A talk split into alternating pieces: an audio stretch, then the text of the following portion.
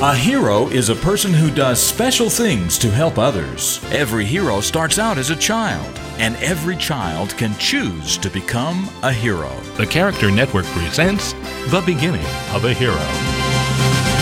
Ryan's class was just getting in from lunch, and all the students were returning to their desks.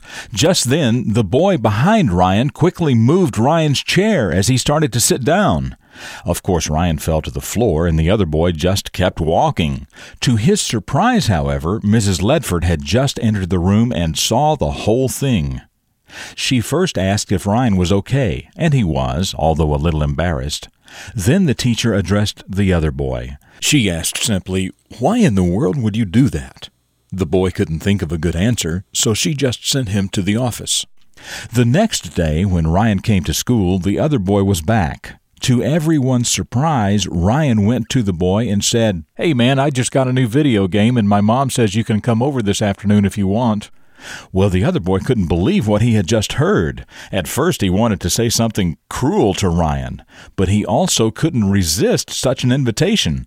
When he got to Ryan's house, Ryan's mother was nice to him. Later, Ryan's father came home and he was pretty cool too. And by the end of the visit, the two boys were becoming friends. You see, the people at Ryan's house were a lot nicer than the people at his own house. He began to see that people who helped each other were a lot happier than people who hurt each other. He began to see that being a hero was a whole lot better. I'm Jim Lord. That's what I know about the beginning of this hero, and I know that you can become a hero too.